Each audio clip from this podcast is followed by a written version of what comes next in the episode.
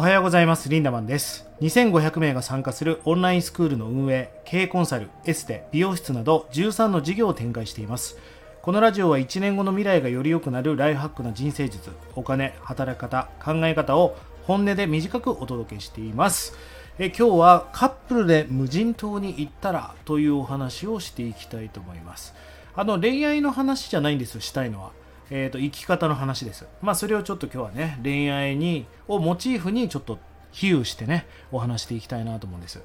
まあ皆さんもね一度はあるあるの質問究極の選択みたいな無人島シリーズっていうのをやったことありませんか？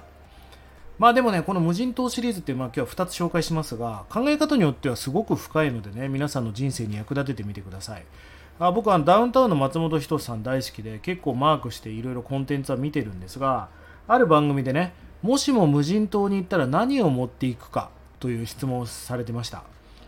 でもう松本さんはこの聞き飽きたもう議論を終わらせたいと。もうこのありがちな論争を早終わらせようと。もうこれで今日は終わりにしようって言ってね。まあ共演者の人たちはまナイフを持っていくとか思い出の写真とかライターとかライトとか夫とかね。まあ、ティッシュとかいろんな回答が出てまあ盛り上がるんですが松本さんは全部に首をかしげていました。で松本さんがじゃあ俺が言うぞということでこんなことを言われてたんですね。まずいつまでなのかとかどのくらいの規模かもわからないし季節もわからないし誰が連れて行くのかいつ迎えに来るのかもわからないんだからこんなわけのわからんことを言うな。これが最適解だって言ったんです。まあなんかちょっとなんかこう面白いコメントだと思って聞いていろいろ考察してみたんですけど確かにそうだなって思いましたね。なんかこの質問って確かにそれが最適解なのかもしれないというねことを言われてました。じゃあ皆さんこのことが今日言いたいんじゃないんであの本題いきますよ。今日の本題はですねカップルで無人島におにぎりを1個持って行って漂流しました。さてあなたはどうしますかと。まあ、特にこれは男性側に問いたいわけですがいろんな意見がありますよね。まあ、いろんな人に僕飲み会で聞いてみたんですが、いや、半分彼女にあげて半分は自分が食べる。結構これ多かったですね。あとはもう僕は優しいんだみたいな空気満々で、彼女に僕は全部あげるみたいな。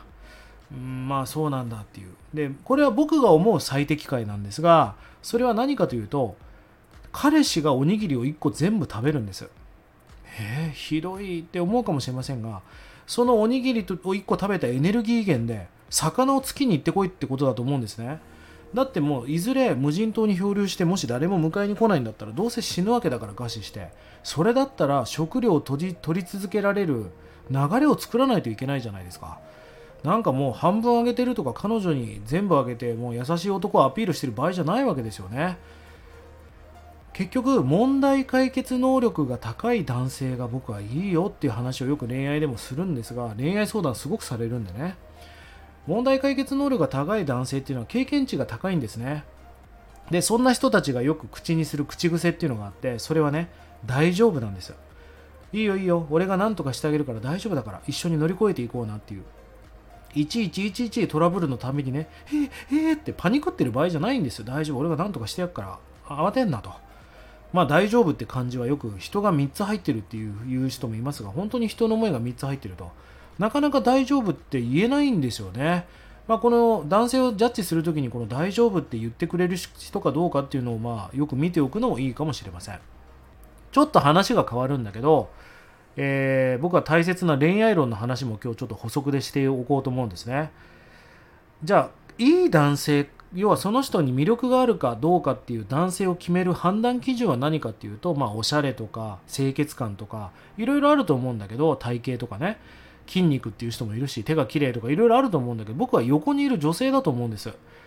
例えばもう軽トラに乗った作業着着たおじさんが横にめちゃくちゃバリッとした女性を連れていたらあのじじい何者だってみんな思いません？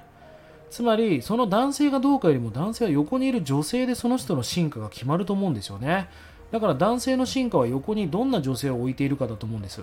だから男性は横にいる女性にお金を使っていくっていうそのパワーを注いでいくっていうことが大事だと僕は思うんですよね、まあ、逆に言うと女性側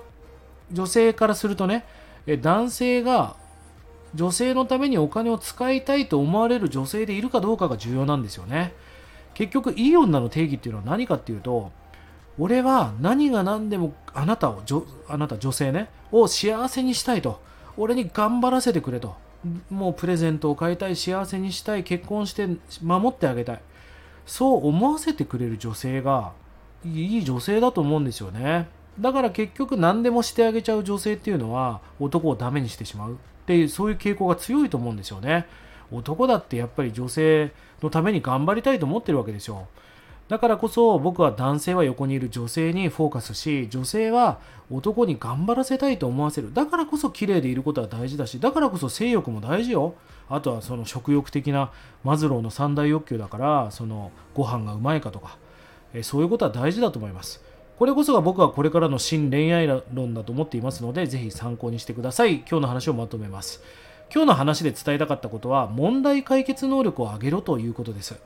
人生に本当は問題はないんですね。問題ではなく全て課題です。あなたに超えれない問題なんかあなたの目の前に絶対来ません。全てちょっと努力は必要だけど、超えれる課題しか来ません。